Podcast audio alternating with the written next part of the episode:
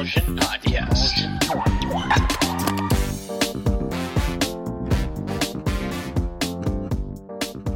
What is up, folks? My name is Justin Khanna, and you are listening to slash watching the read through of my 2022 playbook. I have it up on the screen right now, and this is something that I write every single year. And the reason that I record it is so that it can kind of be like if you've ever had those audiobooks where the author reads it and then they intersperse some additional context into the words that they've written and want to share. And that's more or less what I'm seeking to do today because this is something that I just finished up writing. It's kind of fresh in my mind, and I want to go through each of the individual points and then potentially, uh, obviously, release this on audio if any of these pieces end up being helpful and then same thing on YouTube. Uh, and links for everything that I talk about are, of course, down below. And the entire piece is also available. That's probably how we're going to do this. We'll link the entire piece. And if you happen to stumble upon a point that you enjoyed or want to do a little bit more digging on, just go ahead and find that in the article. And so, this is one of the first years where I consider 2021's playbook required reading. This is one of those where 55, I, I did a, a, tally, I counted 55 of the lessons and tactics and practices that I shared in that edition. And then I tallied them up and I said, which ones aren't I still doing? Which ones am I not doing anymore? And I'm still doing 85 plus percent of them. And so instead, in, in lieu of just telling you just go read 2021s, there are things that have changed from that year to this year. But, you know, keep that in mind as we're talking about this. Don't think that this is just exactly what I'm doing. I'm maintaining a lot of what I did in 2021 this year.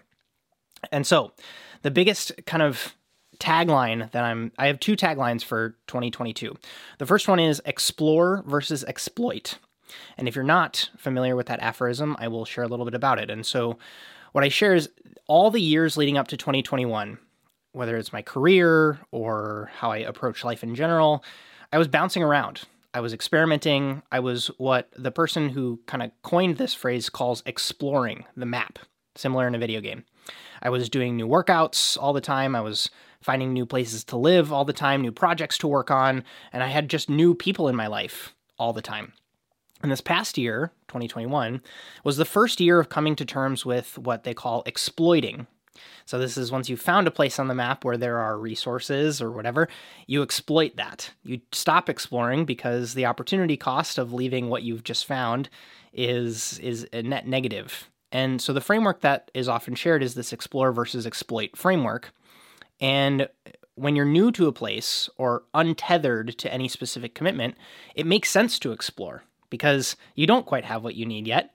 And so in lieu instead of just sitting there and spinning your wheels on something that's not working, it makes sense for you to continue to see what the other options are. And I shared this in my conversation with Kendall Beach when I discussed that when I moved to Seattle, what I did was I created a portfolio of opportunities, similar to how like a VC or an investor creates multiple bets, assuming that one of them will pay off not necessarily putting all the chips into one corner because that is silly and especially if you have the deal flow structure where you can get multiple opportunities why not spread the spread the load a little bit?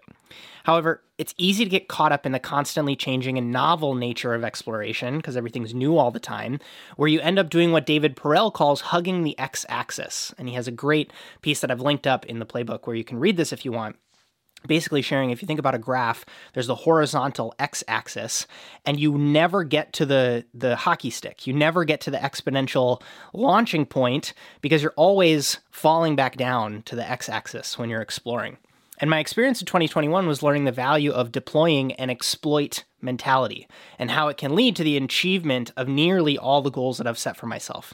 And so it's hard to get out of that state of explore mindset because that's been the status quo for me for the past however many years this is 10 years 12 years at least. This is first time in a decade that i've thought about exploiting. And so 2022 is a fitting year to adopt the theme of double down. Two two double down. There's three twos in 2022 so these are my kind of frame of mind reference points. More of what works. Play to my strengths push more chips into practices and projects and relationships that are providing value to me and moving that needle. And then also, and I'm sh- going to share this in the work section, set non arbitrary targets that relate to them too, non like intangibles. And you'll find dot points for each category for the things that have changed.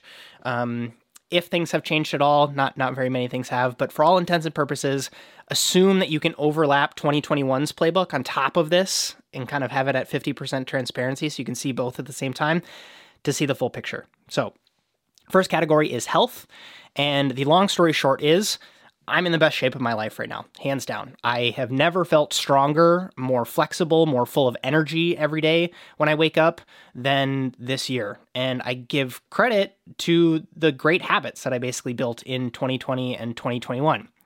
However, notice that there are a few minor tweaks that I'm hoping to improve, and I just feel an immense sense of gratitude that these are the only things that come to mind when I think about my health. I know that uh, uh, some of us have family members or people in our lives who don't take care of their health. And when I made the change and told myself that I was going to make health a priority, it was something that was quite boring. It was something that it was not something that I was I didn't set myself, oh, well you're going to run a marathon, you're going to compete in this, you're going to whatever.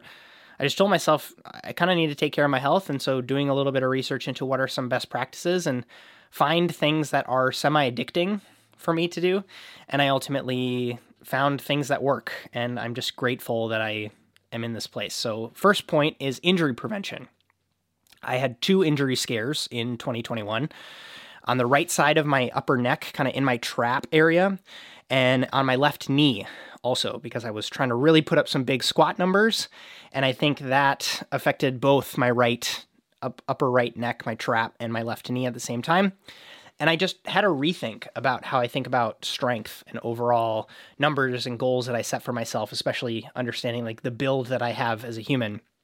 And Chris Williamson, who has a podcast that I listen to quite frequently called Modern Wisdom, has this idea that he talks about, which is fitness menopause, which is when you achieve a lot of arbitrary strength goals after lifting in the traditional bro split or, you know, any any sort of kind of gym rat style programming for a long time and you have that strength, you have those goals met, but you can't bend over to tie your shoes, or you can't end up uh, walking up a flight of stairs without tweaking your hamstring or something like that. And so I've, I've basically changed a couple of things when it comes to, to fitness. The first being adopting a warm up routine through a combination of exercises that feel good to me and basically weird stretches that I see Peter Attia do on Instagram because he has a phenomenal physical therapy routine that he does to keep himself in great shape. He's about 20 years older than I am, I'm thinking, guessing. And so for whatever he does, then I think that there's a combination of being able to take away certain insights from that and bring it into my routine. So what this looks like is, you know, a lot of boring stuff, arm circles, walking, hamstring exercises, hip mobility, all of that stuff happens before I put any strenuous weight on a bar. And speaking of weight, the big number lifting is less top of mind for me this year. Basically, the thing that I want to push for is progressive overload week after week and let that compounding of that and the consistency of that take over. Because I would have weeks where, again, talking about big numbers, I would I would try to do a 300 pound squat and then two days later, I would feel this twang in the top of my r- right neck area. And I would be like, okay, well, can't lift for 10 days. You know, like, don't, I, I would just be so demotivated to go back to the gym and throw up big numbers because I was like, I don't want to feel that again. Can barely sit on a Zoom meeting and pay attention because I'm in so much pain. I just end up on the couch, like trying to scroll Instagram because I, I can't sit and type at a keyboard. And so those those are obviously things that I just think are super important and warming up as boring as it sounds and it's like, "Oh, you loser, what are you doing warming up?" It's like, "No, actually that's what is going to continue to catapult my strength goals uh, to where I want them to be." So, I did hit a 400 pound 405 pound deadlift in 2021. There's a great photo that I posted on the 80/20 Edge newsletter on that and it felt really good and I was actually quite shocked at how it felt to lift that much weight. Uh, however, I do share in the playbook that I fell short on both my squat and my bench press goals. My bench press, believe it or not, we're two weeks into 2022, and I think I should be able to hit 225 next by next week. I'm incredibly close. Like it's it's two plates are in my future, and so I'm very very excited for that. So that's on the injury prevention side, and a little bit of sharing on how my numbers did. The next point is range of motion, and I also didn't achieve the two mobility goals that I set out to reach in 2021. And those are the two that I put into my tracker, not necessarily the ones that I mentioned in the playbook. The it's mostly related to my hamstring hamstrings, which still remain tight and weak. So to solve for that, I miss executing my evening routine by a staggering amount every week. And that's effectively the time that I set aside every day to hopefully get some hamstring stretching in. There's a whole thing that I share in 2021 about how I use Tom Merrick's mobility routines during that time. And so what I've done to combat that is set a on my phone on any Apple device, Apple Reminders has the ability to just show on your home screen when a task is not completed and I keep notifications for almost everything turned off. And so seeing a notification really drives me mad. And so for my morning routine and my evening routine, I have an Apple reminder that goes off and it seeks it I've hacked it so that the the routines, the stretching routines are no more than one click away once I open it. And so that makes it so that I'm much more likely to do my stretching in the evening because I want the notification to go away and I've made it very low friction to get to the routine. And then also because we have a new place, there's like more space for me to roll out a yoga mat and actually get some stretching done. And so the two goals that I have that I'm going to continue to work for is being able to touch my toes and to be able to do down dog, the yoga pose, with my heels touching the ground. Those are the two. And they're, again, they're both very hamstring related because those are super tight. And the other one that uh, I, I don't think I've mentioned is doing Jefferson curls. And so those are weighted, kind of like bend down vertebrae, vertebrae, vertebrae by vertebrae. That's difficult to say. And touch your toes with weight. So currently I'm doing it with about 40, 50 pounds in my hand and trying to get strength down in that strength, in that um, stretched uh, range of motion is what's going to be important. And the last thing I share the progressive overload goals from above I will be strengthening all of the supportive muscles for that on my corrective day in the gym. So I do one corrective day over the gym in the gym, uh, and that leads to more confidence in those stretch positions. So on my corrective day, I do the um, Jefferson curls. I also do Hugh Jackman's rowing challenge. It's not even a challenge, it's just what he does in his day to day life. And so it's 2,000 meters in seven minutes and the closest the the time I got last week was 1578 meters. So I'm about 400 meters away from the goal in the time frame that he has shared. And so that just needs to come over time. All right, last piece on health. I talk about cardiovascular health, and I'm going to be very frank with you folks. I'm nervous about my heart. The there's a history of bad hearts in my family. When I look at what my Oura ring tells me about my HRV, my heart rate variability numbers, it's staggeringly low. And I know that everybody's number is different, but I can't seem to pin down why my HRV is so low.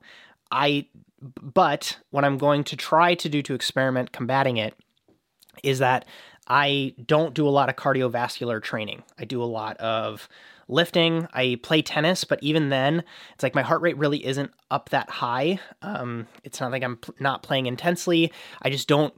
It doesn't compare to like going for a run or being on a bike for a long time. And so, what I'm experimenting with is doing what's called zone two training, where you keep your heart rate at a level where you can still have a conversation with someone if they were next to you on the treadmill or walking next to you and I because I don't want too much taxing stress on my heart.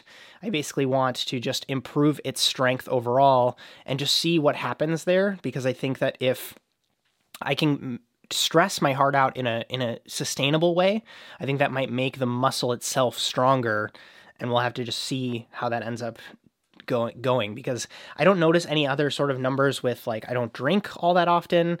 Uh, I don't stress out uh, about things. All like I know people in my life who are way more stressed about things, and I just don't think that I compare with them. Maybe I do. I meditate for 20 minutes still every single morning, and I just find it hard to believe that that is the problem. And so Again, cardiovascular health, it's one of those things where I have a bad history of heart health in my family. I'm not paranoid that I'm going to have a heart attack or something like that, but I will be sitting at my desk and I'll randomly notice that my heart is like fluttering really, really quickly and then it stops. And I don't exactly know what that means. Same thing with like when I take my dad to doctor's appointments, they say that his heart has like murmurs and stuff like that. So I'm keeping an eye on it, is what I'm saying. I don't think that I'm about to drop dead anytime soon, but as I think about, uh, I shared it in the start of this section. I'm very grateful to not have a lot of health problems, and so I can be nitpicky about the things that I do think are either cause for alarm or things that I just want to keep an eye on. So that is the health section. Moving on, let's talk about wealth. So, here, again, 2020 and 2021 deserve a massive round of applause for instilling these rock solid habits that are continuing to just slowly compound for me over time. So, happy to report my net worth increased more than it ever has in 2021. And I plan to basically continue the trend this year with a couple of additional boosts to that practice. And so the first one is a house purchase. So my wife and I bought a house in 2021. And I shared it in a recent Ask JK video that we're moving. I didn't share that it was a house. Now that we're in it, I can share that it is a house. We've been renters for our entire adult lives, and it's incredibly connected to this double down theme of this year with this decision that we've made, and it's kind of expressing itself in a commitment to a physical location here in Seattle. And it coincided uh, the same time of us craving more space. We got more savvy with our financial moves, and we were able to get a great interest rate on a mid century house here in Seattle.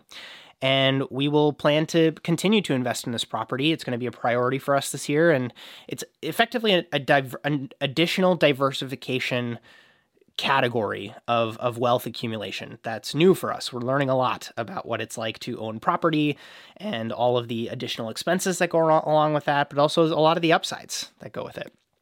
And again, I share in the playbook that it's not to say that being a homeowner has been lollipops and puppies. We've spent a ridiculous amount on a unexpected bathroom remodel that we had to do no more than 6 weeks after we moved in. And we also of course have to do all the other things like uh, spend on additional furniture to outfit the increased square footage that we have.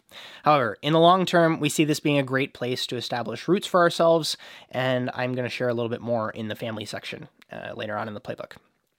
Crypto and Web3 comes next. And as I'm going to share in the work section coming up, my income suffered in 2021, even though I say my net worth went up. But that prevented me from having as much investing behavior as I had in 2019 and 2020.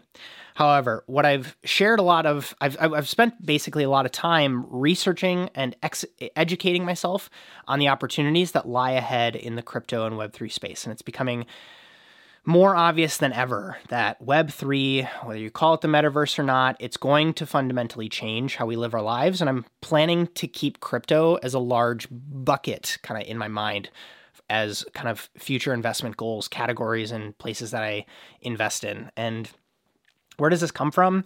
It comes from the trend line that you see in a couple of different areas and sectors remote work, gaming, um, huge, uh, frustrated population of people that are unbanked. And if you've ever gotten paid in crypto or done a transaction in crypto or had digital ownership yet, I think that's what really kind of like flips a switch for you. And you're like, oh, everything else seems so antiquated. And that's ultimately what kind of makes me. I'm, I'm, I'm learning and I'm pr- being a, trying to be a practitioner and I'm also trying to just keep an open mind and not push all of the chips into this new asset class and category, but also like I regret a lot of not being a little bit more savvy with a couple of other digital platforms early on in their lifetime.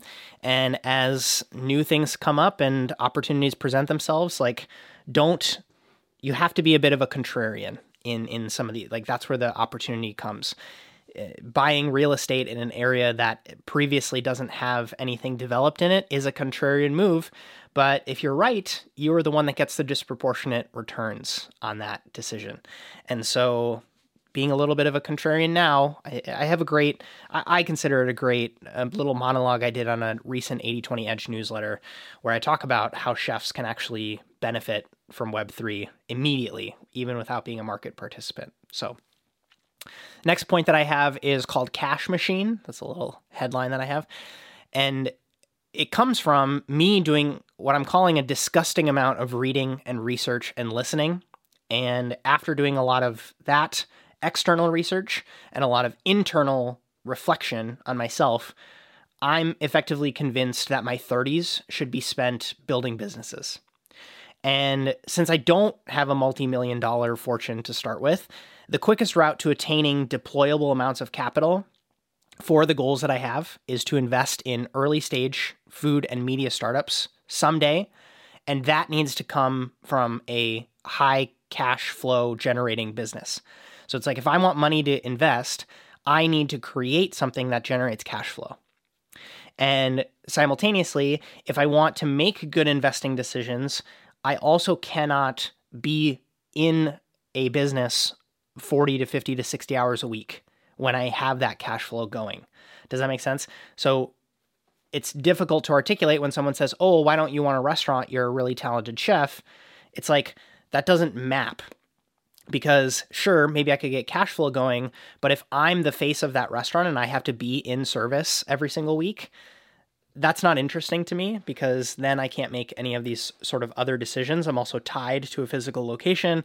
It's a bunch of downsides to owning a restaurant, and it's just not as interesting as potentially other things that I could build understanding my skill set. And I'm going to talk about that in the work section really quickly. Um, I have also turned the corner of thinking that being a frivolous creator who just makes stuff on the internet is the only way.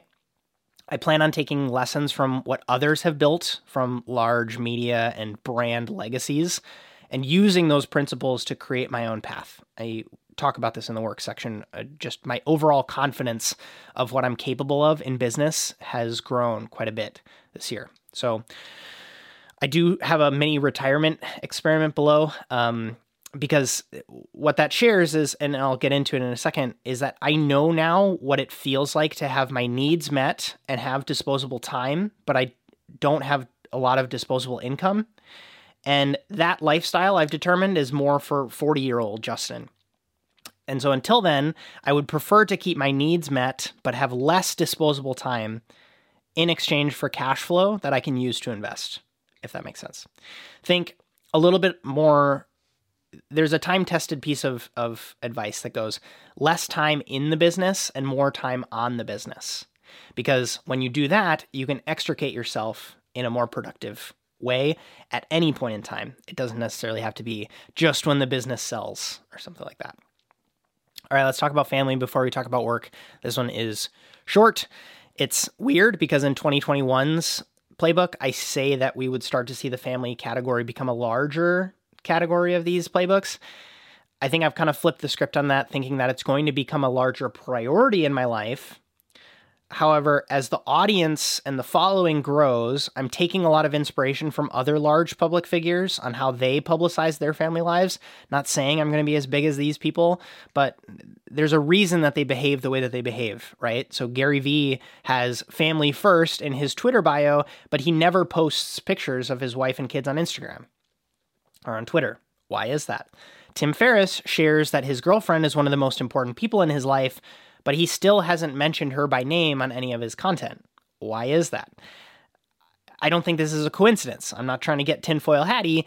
It's just the fact of the matter is scary behavior like doxing and threats to family members becomes a really easy button for people to press online these days.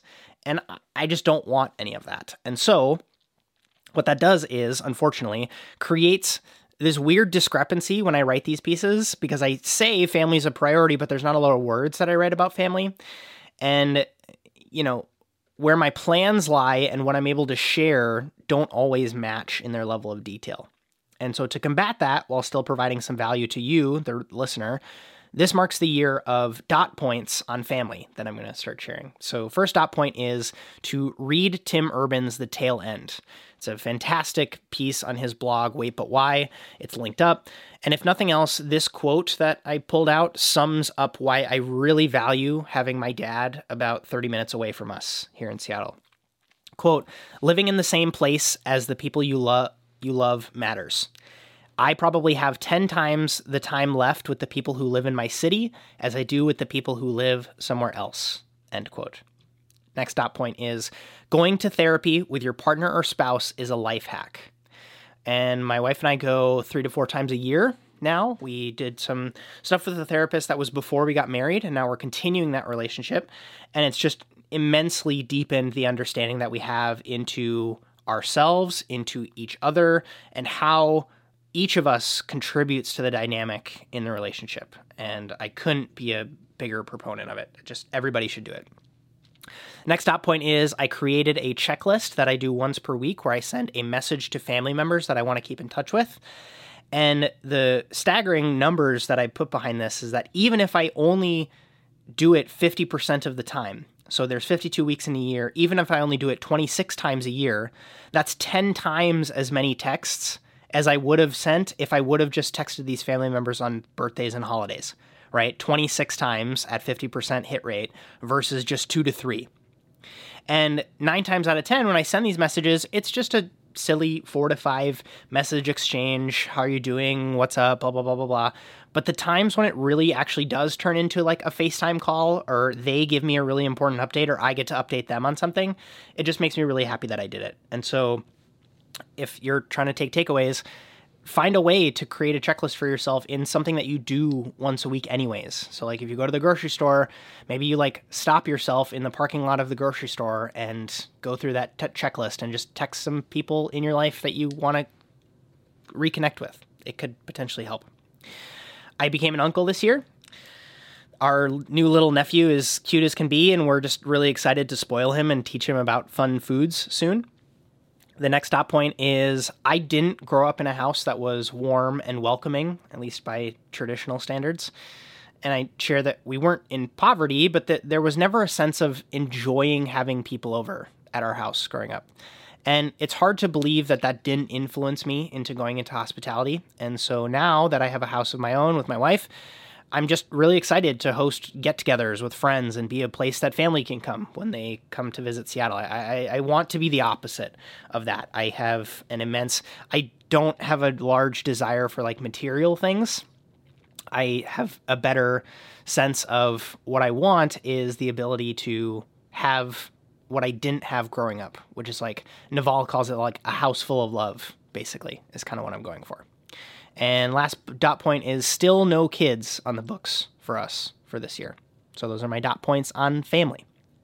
Let's talk about work. This is probably the most, I'm going to call it like in depth piece and the, the, the, the place where I'm the most comfortable being transparent and vulnerable. And the biggest theme in my work this year was getting over myself.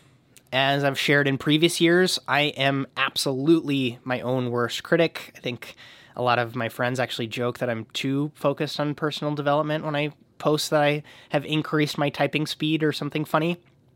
And it's one of the reasons that I was so comfortable when I initially started the podcast and the YouTube channel. No one was going to be hard. There was no comment anybody could leave that would be worse than how I feel about my f- first draft, my V1 kind of thing, you know?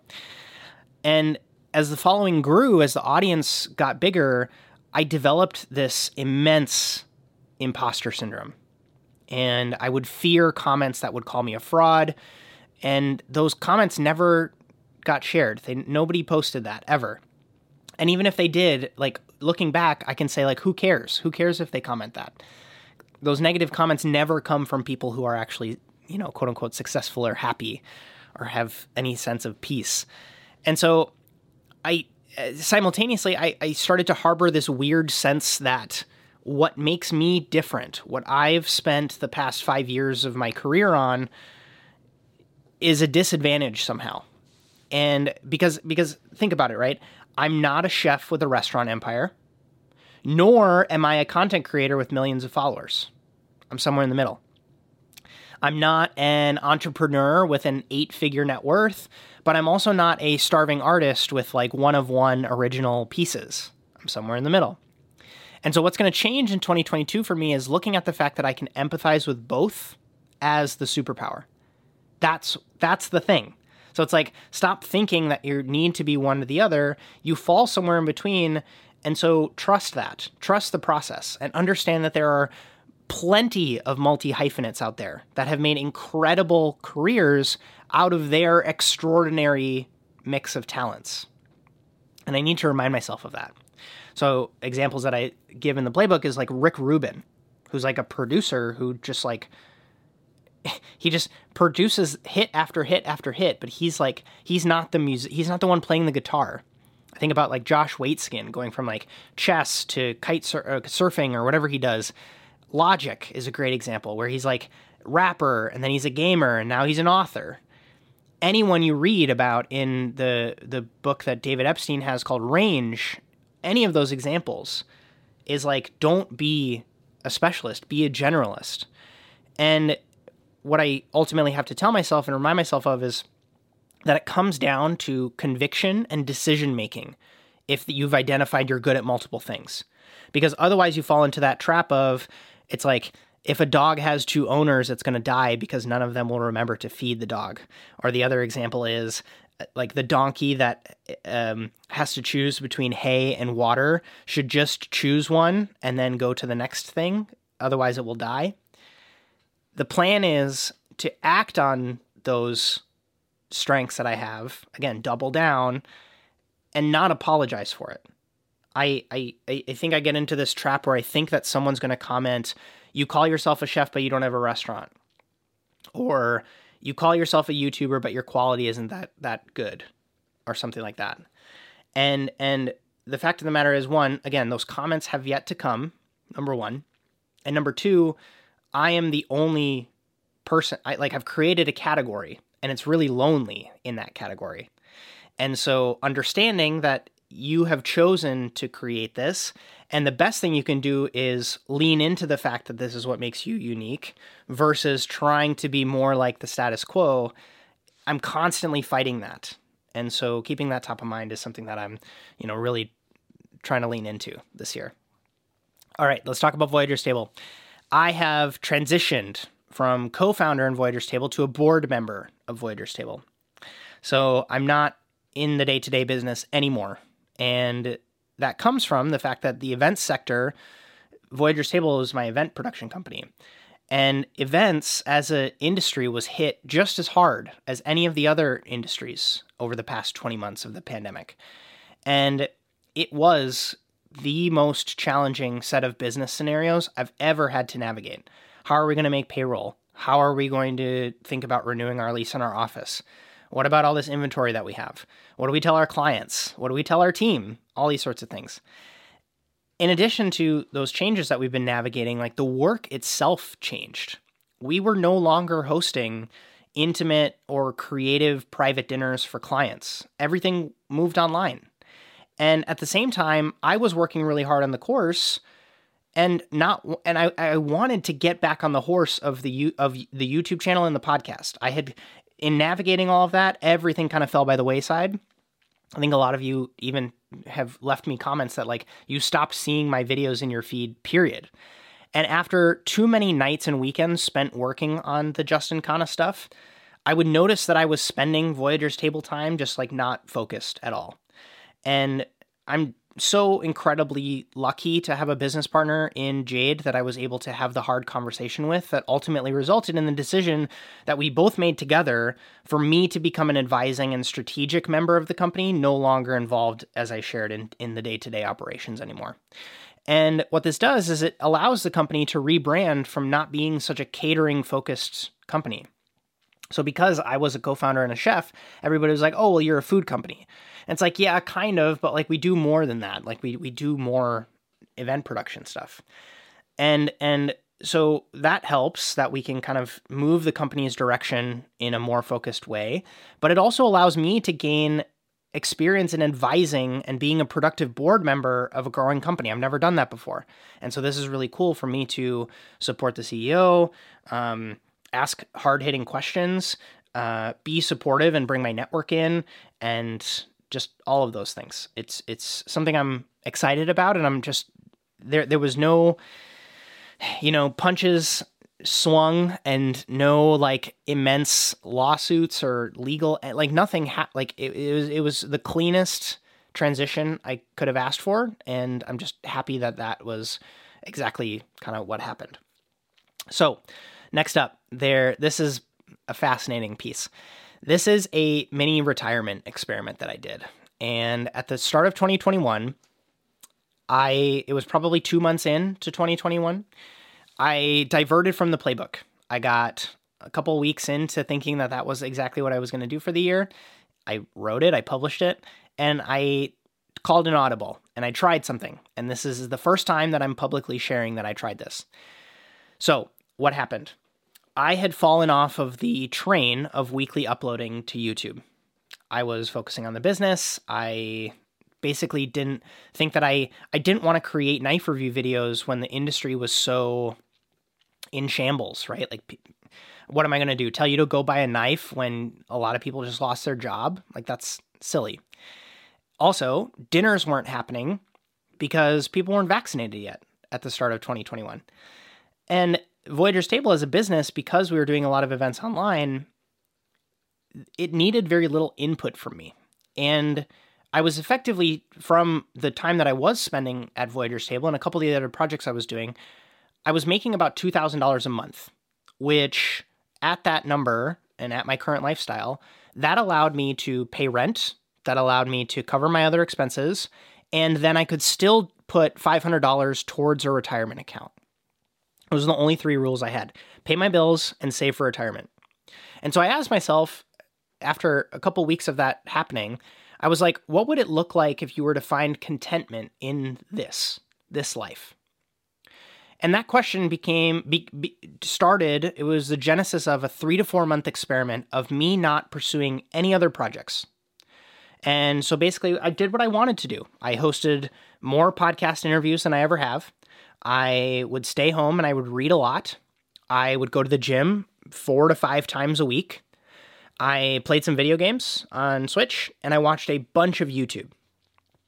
And I ended up in a really weird place because all of my quote unquote needs were met financially. And I had achieved what a lot of people envy. Effectively, I had an eight hour work week, even though I'm calling it like a mini retirement. I only worked about eight hours a week and I had no overhead. I had time to do whatever I wanted, and I was executing on projects that were truly my own. Nobody else hosts the podcast, it's my podcast.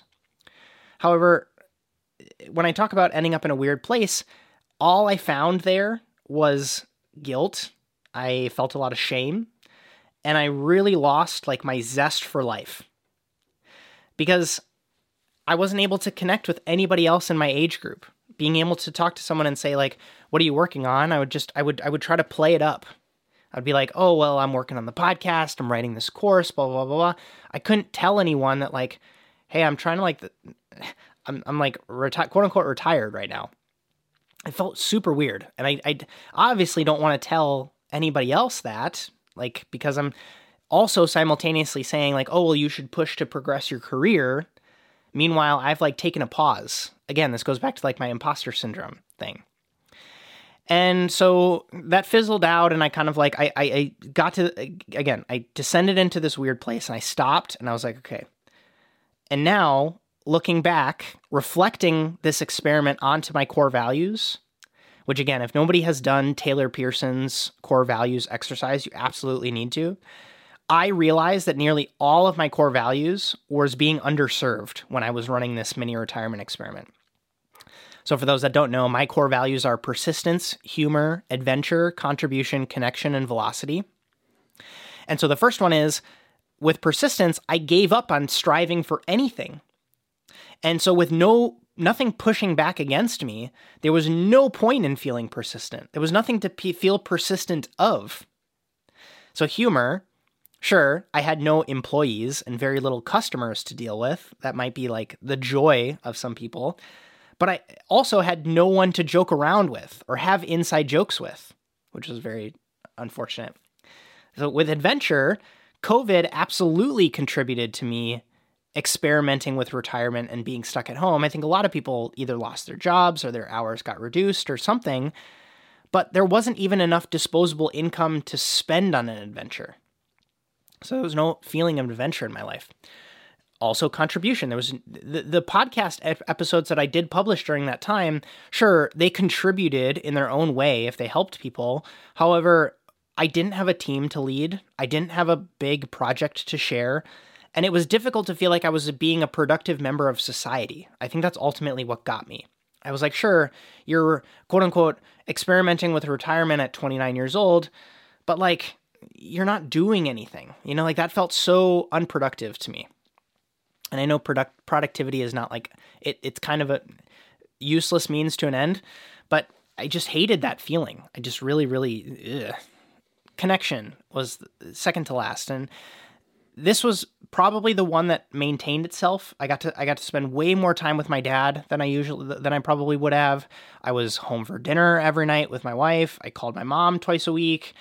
I would get out in nature a little bit more. Like there was a lot of good connection that came from this experiment, but this is one of six core values that I have. And then the last piece is velocity, and this was probably the one that hurt the most because with a huge decrease in quote unquote speed and zero clear direction for where I was going, I was just adrift in this retirement thing. Velocity went negative for me because I had no direction and I had very little speed. So I'm calling that like a huge failure in velocity. And so, because I've been able to execute on that experiment and get that, scratch that itch, get that out of my system, I'm bringing a whole found new appreciation for work into 2022 that I've never, ever, ever had before. There's an entrepreneur named Alex Hormozi who is going on a big rant right now, and he's getting some traction around the fact that, like, passive income, quote unquote, that people always talk about as the goal is actually this really unfulfilling place to get to where you're making money, but you have nothing to do. Like, you don't feel like you're contributing to anything. And having again having scratched the itch of not needing to work in my own way a way that works for me there's no sense of dread or apprehension towards new projects or personal accountability anymore that's the only thing that i want is exciting projects speed things that i take responsibility for like i want to put a team on my back kind of thing and i'm just excited to put out ridiculous, ridiculously high quality work for the audience that's been so good to me over the past several years. That's you folks. And just get as many new people into the fold as possible. So, what does that mean? To start off, I want to be a content creator full time. This is the year when I make creating on the internet a full time commitment. So, YouTube is the place where I plan to start because the audience is already there and it provides the quickest path to reasonable, consistent revenue for myself. However, I'm unfortunately starting a bit on the back foot. And why is that? In 2021, I shot the channel in the foot because I told myself, well, it's okay that you're not uploading the normal videos, just do more podcast episodes. You'll still upload multiple times a week, it's going to be great. What that did was, because it didn't match with a lot of the other videos that got a lot of views on the channel, it confused the hell out of the algorithm. And so the view counts that we're getting on the channel right now aren't nearly as high as they used to be. And so we have to do a little bit of rehab and repair on the channel itself.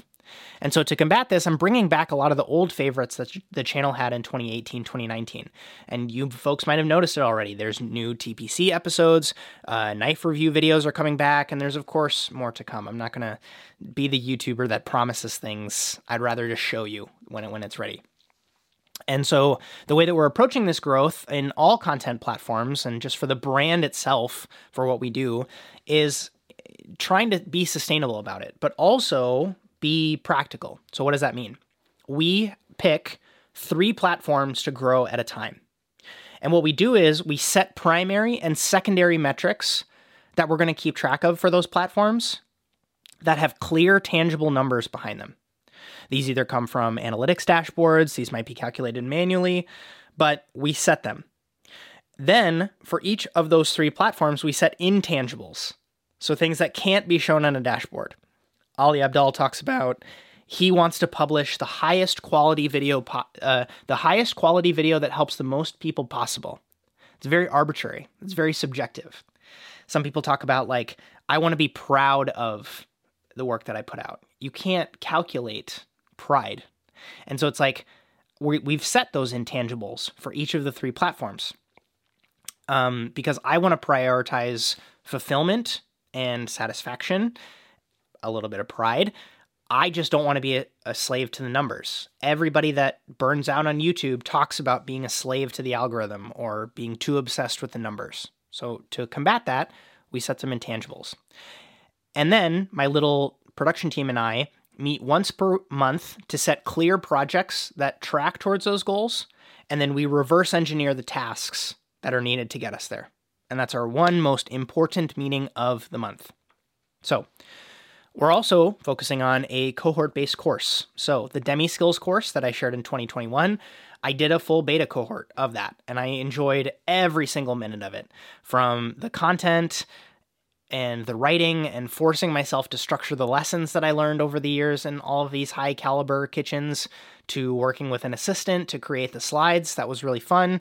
I had real students that paid for the product that I created, creating landing pages, email optimizations. It was the first real quote unquote product that I had created and sold online ever. And that was phenomenal. Just such a crazy feeling. And it's it's gonna be the bottom of my funnel for 2022.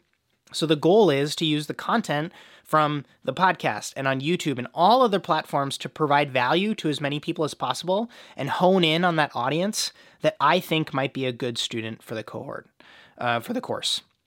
Because now I finally have an end of the rainbow. Think about the last five years for me. It was free stuff, free stuff, free stuff, and nothing to offer. Now, that's fantastic if I just want to grow an audience. But again, I have such a niche targeted focus and group of people that I want to help and to serve. But there was nothing to monetize, basically. Like previously, I proved that I could grow an audience. Now it's on me to prove that I can serve them a product that they actually want. And after seeing the comments that come in on YouTube or the DMs that you send me, or just the general sentiment in the industry that culinary school isn't right for me, that goes around a lot right now. I just see a huge opportunity for professionals to progress faster than I ever did. And I want to be the one delivering that information. It's fun for me. I like teaching. So, again, I'm also finally able to, because I have this product now, I'm actually able to take the learnings from entrepreneurship books and Twitter threads and the business podcasts that I listen to, and I can actually use them I'm not just being the entrepreneur that just watches this information and consumes it. I can actually use it on something now. Because the past five years, I felt like a lurker. I've never had the confidence to like get out on the dance floor and give it a try. All I do is watch people from my chair as a wallflower. I watch people dance, but I never try the footwork. I never put shoes on and try. And so that's also what I'm really excited about with this course. This project allows me to bring that to life. And additionally, if you're listening to this, reading this, watching this, there is a free to take five day kitchen productivity challenge that we worked really hard to put together and to make sure that basically that you like my teaching style that you resonate with the lessons that you're in a good place to commit to enrolling in this course because it is intense. It is like one to three hours per week. You do have breakout sessions with other people. It is going to push you beyond kind of like what you're probably used to with professional development in this industry. And so if you're wanting to progress your career in 2022, it is the distillation of everything that I know about working in these environments, packaged and delivered over four weeks.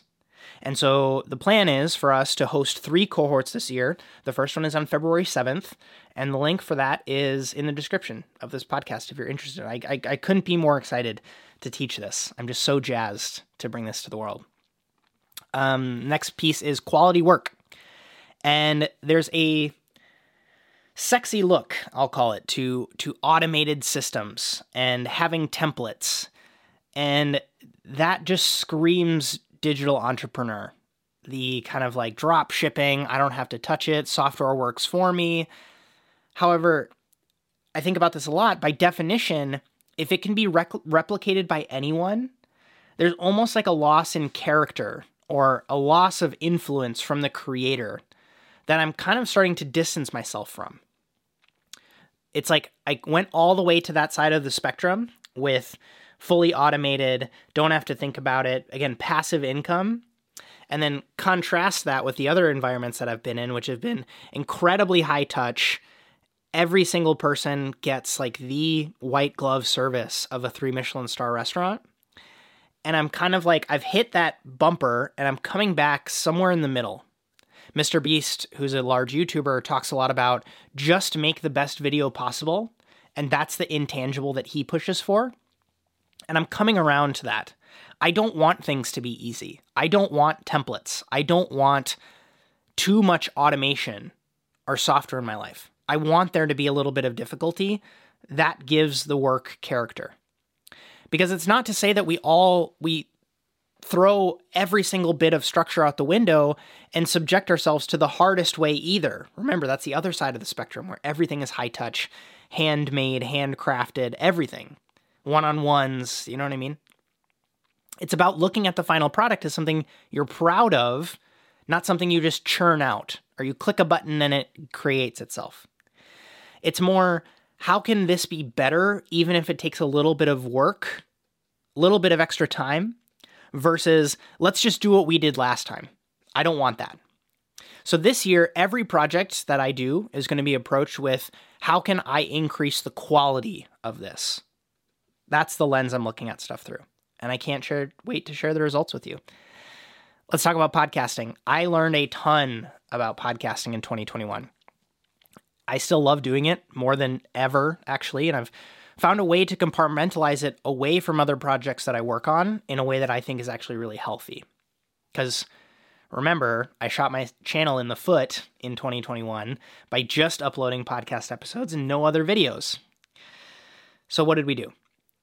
I had some of my favorite guests on the show last year. And the one that stands out the most is is absolutely Alex Anu. You probably know him as Alex Fresh, French Guy Cooking and when we got the confirmation email sent from him that he was going to come on the show, man, what a rush that was. And when that happened, I instantly became addicted to like, I want to do more of this. And even writing that, saying that, it makes me feel like I'm discounting all of the other incredible guests that I've had the pleasure of interviewing, which could not be further from the from the truth. I have a shockingly low number of conversations that I didn't enjoy in the first 150 episodes of the show. I had a great time speaking with everybody. There was such value shared, and it made me a better conversationalist, a better question writer, a better um, content producer. And I think that, again, there's valuable lessons to be taken away from every single episode of the podcast. However, remember my core values? There's something about trying to get a guest that's out of my league to say yes to a long form conversation that spurs an immense sense of adventure in me. That feels like leaving the Shire and going to slay the dragon for me. And when it doesn't happen right away, when I don't get this person to say yes on the first email, I love being thoughtfully persistent. Remember, that's another core value of mine persistent. I love being persistent to try to make that happen. And then once I get a yes, if I get a yes, it feels actually really good to connect with that person. Connections, another value of mine. And then I, when it's done, I get to contribute that interview to the world, to you folks, that provides you something va- of value. So, in this pursuit of getting big name, high quality guests on the podcast, I get to satisfy adventure, persistence, connection, and contribution. All four. And so, with that many ticked boxes, it's a no brainer for me to continue the show. But there's more. As I shared, I'm treating the podcast like its own separate business. So, the Emulsion Podcast has its own YouTube channel. We use Simplecast to host the website. And so, we just use the Simplecast website for it. I made a logo that I hand drew myself. And we're finally accepting sponsors. And we're, again, going for bigger named guests.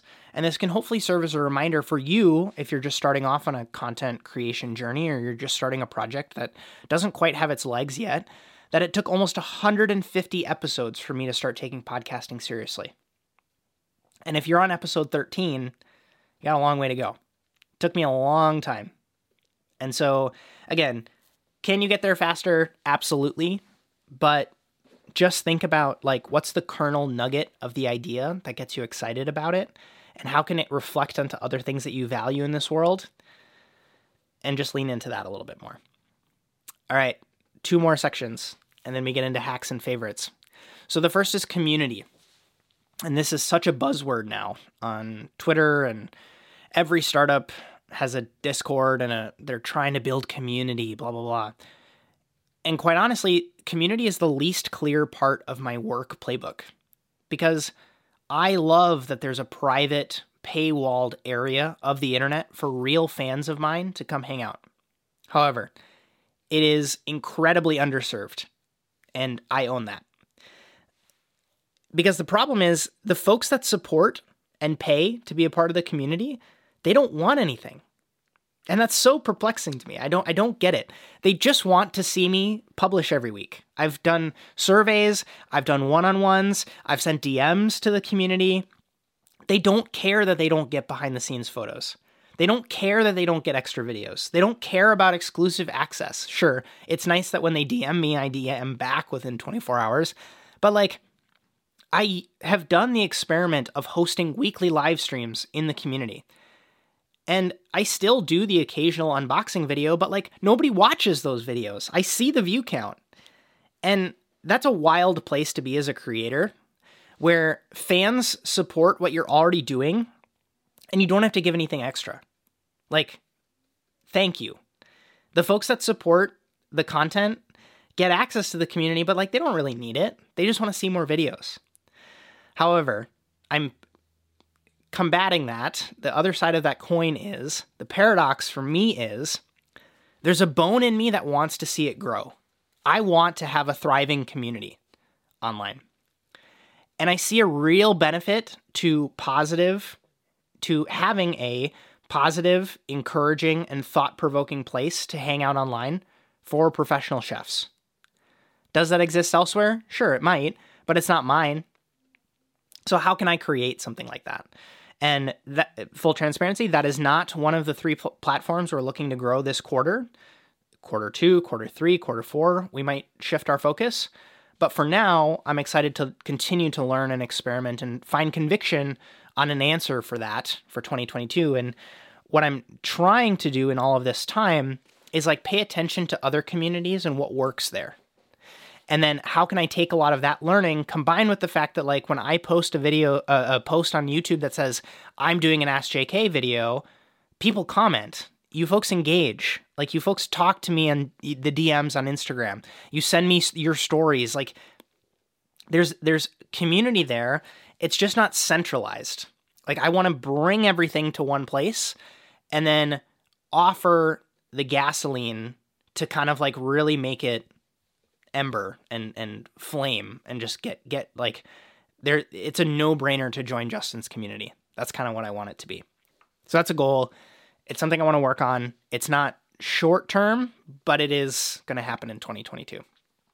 All right, the last piece is leaning into strengths. So, in the spirit of staying true to the double down 2022 theme, the advice to play to your strengths is really resonating with me a lot. And this hopefully kind of ties a bow on this whole section. Because when you work alone, you, by definition, have to do everything. And some of those things might not be what you're good at. And so I'm solving for that. I basically have a four person team that works part time with me as of writing this. It might be six at the end of the year, it might be down to two. I don't know. But I have an amazing production assistant who manages podcast show notes, does the episode bookings, deals with the content calendar, writes the YouTube descriptions, links all of the affiliate links, and a bunch of other behind the scenes tasks for me. I have a project manager who helps with sponsorship relationships, managing the workflow for the course, have defining project work streams, and deals with a lot of the contract stuff. Again, this is like stuff that sure I could do it, but it's like it's not my strength. So hire for it. Like that's the message I'm trying to get through here. And the last person is a fantastic video editor who takes the footage that I shoot and turns it into content that you see on the channel for almost 80% of what we publish. The only things I edit now are very simple talking head videos, similar to this one, and TPC episodes. Those are the only two things that I edit because I can't have uh, someone who wasn't at the table with me editing a meal. So, like, I edit TPC episodes. I don't edit gear videos. I don't edit podcasts. That's huge. Like 2020, 2019, Justin would have been like, no way. What do you mean you don't edit gear videos anymore? That took a lot of work, but we got there. Through a lot of like, I had to do a lot of writing. I had to do a lot of like screen sharing. I had to do a lot of like distill, write. Again, get better at writing. If you're struggling as an entrepreneur or as a leader, your ability to write absolutely impacts a ton of other things in yourself. And the goal of a lot of these hires is to take a lot off my plate. So the only things that I'm doing, I would love to get to the end of 2022, and the only tasks that I'm doing are the ones that I can uniquely do. There's a great entrepreneur named Anthony Pompliano who talks a lot about his goal for 2022 is identifying what is he doing that there isn't a system for. And he asks him his his employees, he asks himself that, am I doing things repetitively that there can be a system put in place for that somebody else can do this? And it's an age old piece of advice, but I'm seeing the benefits and I'm truly getting to practice what I'm preaching about leadership. It's not a full time crew yet. They're all contractors that work with me, but I'm getting to flex the I work for my team muscle because I'm the one that has to make the, the decisions. I have to create the systems and I have to operationalize our processes so that they can do their best work when they work with me on a project. And I'm getting to do that, and it is one of the most fulfilling things in the world. And I love it. So that's it for work. Last piece. This is kind of like rapid fire. These are hacks and favorites. These are just kind of things that I'm loving, things that I just really, really enjoy and and or have picked up recently and either consume or use on a frequent basis. First piece is my Oura ring. I've talked about this before. However, I lost my Oura ring that I was wearing in 2021. And coincidentally, this landed three weeks before they announced the version 3, which is the new one. And the timing of that could not have been better. I was going to the gym and I think I put it in my pocket. And when I pulled out my keys for my bike, because I was biking to the gym at the time, uh, the ring was hooked onto the keys and it fell down. And I w- tried to go back, and someone must have picked it up and walked off with it. But I'm a massive fan of the new version. I love that the battery life on this lasts a really, really long time. And if you're curious about why I track my sleep metrics, check out the 2021 playbook. I don't have it nearby. Oh, no, I do. It's right down here. So this is the Aer Flight Pack 2. And I picked this up because I wanted a bag that could transform a little bit. And so what this has is it has backpack straps that are actually surprisingly comfortable, but they unclip and they slide into the bag. And then I can have it as in briefcase mode. So it looks like this. And it also has a shoulder strap. So it has three ways to carry. And I picked it up because I wanted a bag that I could bring on trips and I could pack it with the gear that I needed to travel with.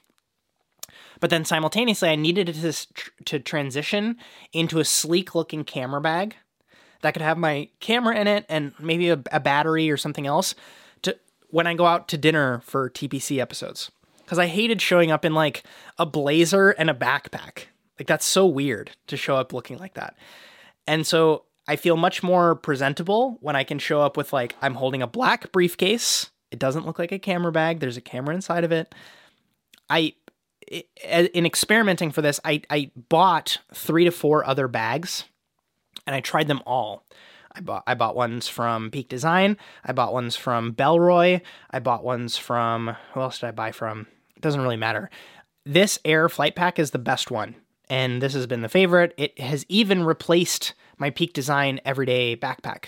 So I basically transition backpack straps, briefcase, shoulder strap. I, I go to meetings with this bag. Um, it's my favorite. It, it's it's a really really nice bag and it's super affordable compared to you know the 200 300 dollar options out there. You are looking at me standing in front of a the next favorite, which is the combo of the fully standing desk and a Hag Capisco chair. And so with the new house, I don't have to have my office be in the order in the corner of our kitchen anymore for those that haven't been to our place, which most of you probably have not, uh, I used to have my office be in be in our kitchen basically, and I had a uh, it it was a children's desk. It's not in this office, so I can't show you.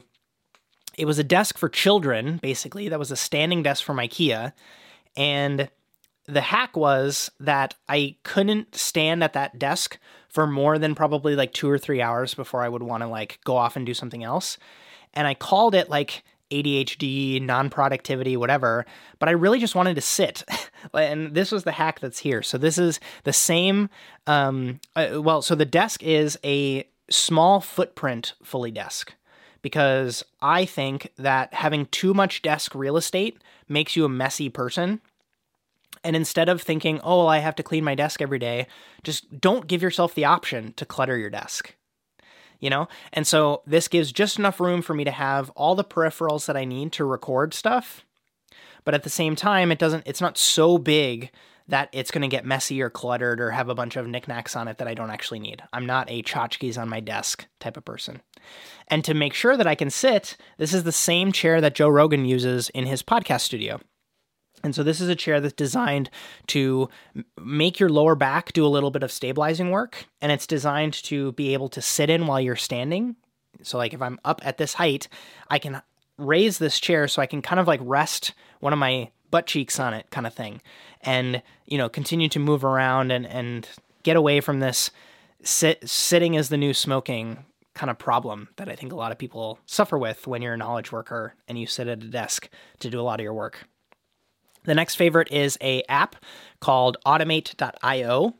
And this favorite is more of a mental model, a way of thinking.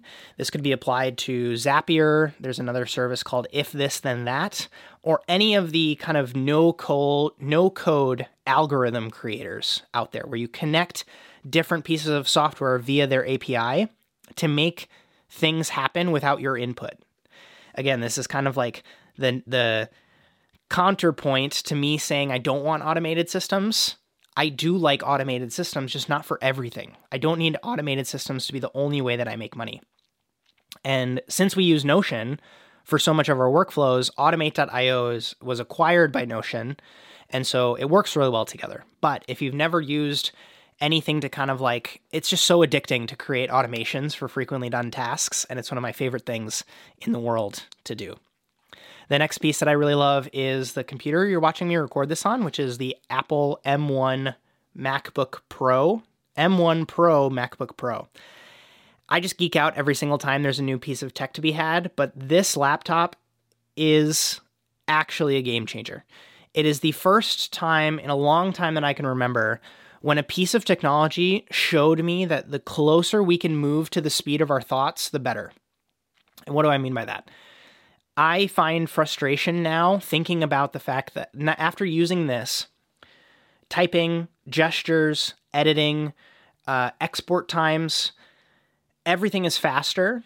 And that makes it so that when I want to create something or add a title to a video or change a color grade, previously on my old, all my old machines, making a change to something, there's a buffer time.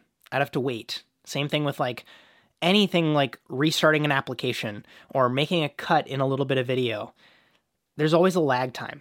With this, it it is getting closer to moving at the speed of our thoughts, and that is immensely satisfying. It is such a joy to edit on this machine, and I could not be happier with the upgrade. Couple shows that I've been listening to, again, in line with me wanting to kind of level up in the wealth category and the personal accountability category and the owning businesses theme that you're starting to see that I'm trying trying to prioritize in my 30s. The first one being the My First Million podcast because Sam Parr and Shaan Puri have incredible synergy as hosts. Uh, I also linked Shaan Puri's tweet newsletter that he publishes every week. It's basically five tweets that he really, really liked. It's a phenomenal newsletter. And I just get inspired every single time I listen to that show because they talk about growing businesses and scrappy entrepreneurs and the strategies that they use to be successful. So the My First Million podcast is really, really good. The next one is the All In podcast. And so this is basically, I think it's two billionaires and two millionaires. And they just sit around and shoot the shit about the news. So so think about it as like how much would it cost to sit in a room with folks who have billions of dollars of net worth and just hear them talk about stuff that's happening on Twitter or stuff that's happening in elections or stuff that, like investment decisions that they made and hear them like razz each other about their kids or you know talk about covid or talk about memes talk about business. That's insane that you can listen to that for free and it happens every single week so it's the all in podcast it's one of my favorite finds i've gotten a couple of uh, friends obsessed with it and i look forward to it every single week next piece is superhuman so this is an app that is my favorite email client of all time i have used multiple hacks and solution attempts to simplify email. And Superhuman is the first decision and tool that I've used that's made me stop searching. I, I don't try to optimize anymore because I have never had so many weeks of inbox zero in my life. It has completely changed how I manage my inbox. At, at one point in 2021, I had four inboxes I was managing, and it's absolutely worth $30 a month to me. The fact that I can fly through email, schedule reminders, keyboard shortcuts are fantastic. I hate using my mouse as, the more I can use my mouse less, the better. And it's just it looks good, it feels good, works on mobile, works on iPad, works on desktop super super well. Superhuman is amazing and I would actually love for them to be a sponsor sometime in the future. A couple other fitness ones. The first one is a pair of weightlifting gloves. I don't have them here. I got a pair of palm cushioned, open backed gloves. They're linked in the playbook. And I, you know, full transparency, I just Googled weightlift, best weightlifting gloves on YouTube. And I watched some reviews because I have really sweaty hands. I've shared in previous playbooks that I use merino wool socks because I have really sweaty feet as well. And I would get frustrated on big lifts when my hands would be the first thing to give out, whether I'm doing pull ups or if I'm doing a big, big deadlift or a big bench press. If I'm nervous going for big numbers, my hands sweat and then the hands give out. It's not that my my lats aren't strong enough to do a pull up, it's that my hands are slippery. And so getting the those excuses kind of removed that issue completely and I've got zero excuses for basically increasing my strength this year. So weightlifting gloves highly highly recommend. The last fitness one is a pair of shoes from Nike. They're the Nike Free Run 5.0s. And uh, when I tell you folks that for someone who has wide feet and relatively flat feet, these are the most comfortable shoes that I've ever worn, bar none, that don't require you to tie the laces. Those are the three qualifiers I look for. Is like if they're they're neutral colored, so I don't have to worry about them clashing with an outfit. So I got them in black on black.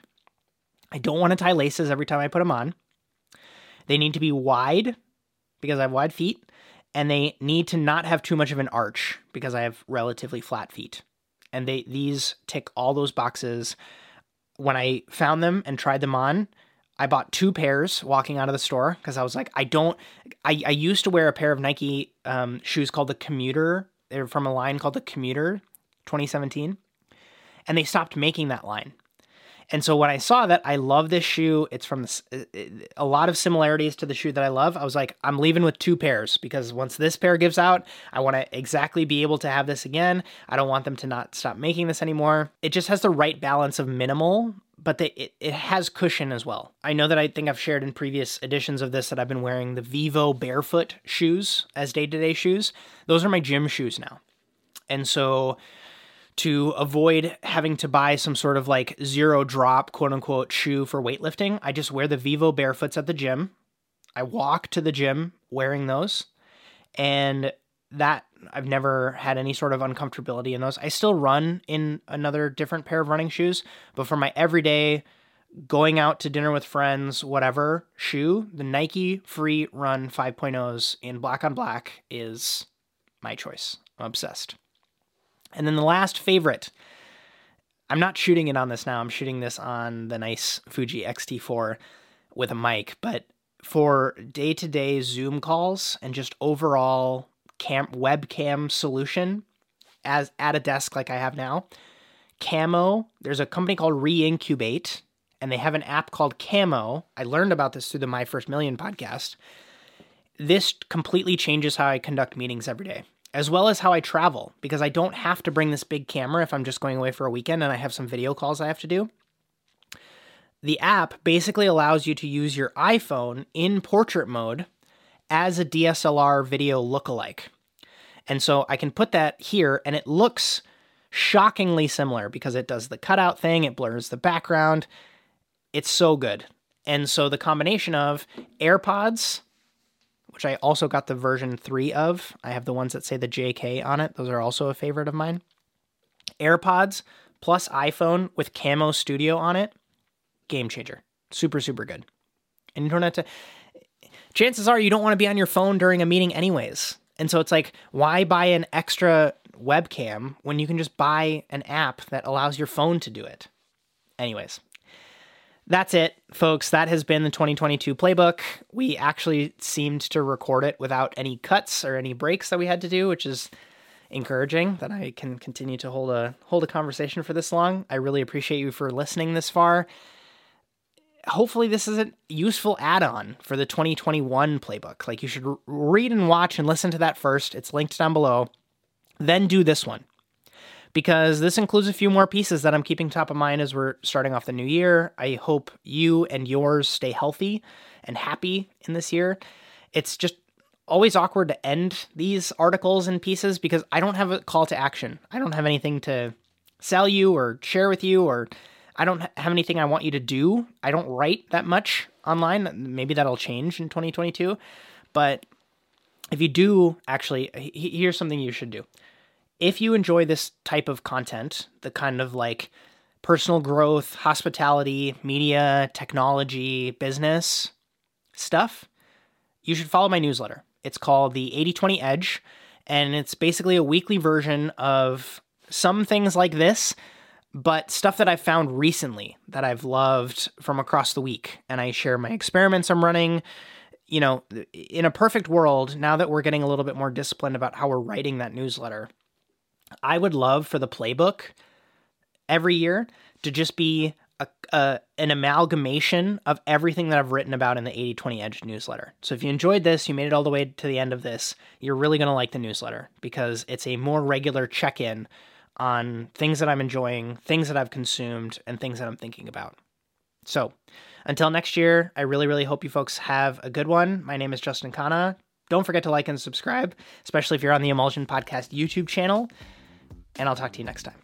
Well, well, here we are again, together at the end of another episode of the Emulsion Podcast. If this was your first time listening, this is a show for chefs who want to think better, increase their performance, and believe that it's possible to take lessons from what others have learned. I am your host, Justin Khanna, and if you're new here, I'd like to personally welcome you to the show. It's really, really great to have you. This is a friendly reminder to check out the show notes inside of the description of this podcast if you want to check out previous guests I've had on the show, links to specifics that may have gotten brought up in this episode, and ways to find other helpful content that I create and share online. If you're still here listening, there's a pretty good chance you're going to enjoy what I put out there because it's all focused on helping chefs and hospitality professionals perform better. If you don't have a lot of time, the best place to start is with the email newsletter that I write every single week. It's called the 80 20 Edge, and there I share knowledge on sharpening your skills, asymmetric upside, that's where the 80 20 comes from, and exploring the industry beyond the status quo. I say it's a great time saver because I also include all of the content in that newsletter that I publish every week everything that I've posted on Instagram, new podcast episodes, and YouTube videos. Speaking of YouTube, you should check out the YouTube channel. There I have gear reviews of knives, spoons, pieces of equipment that I've tested, documented experiences, so going out to eat videos from some of the best restaurants in the world, and other kind of tips and tricks videos of advice that I think would be helpful for you. Lastly, if you want to learn about my intense professional development focused course, get coaching from me to help you make your next move, or support the show financially, you can check out justinkhanna.com slash support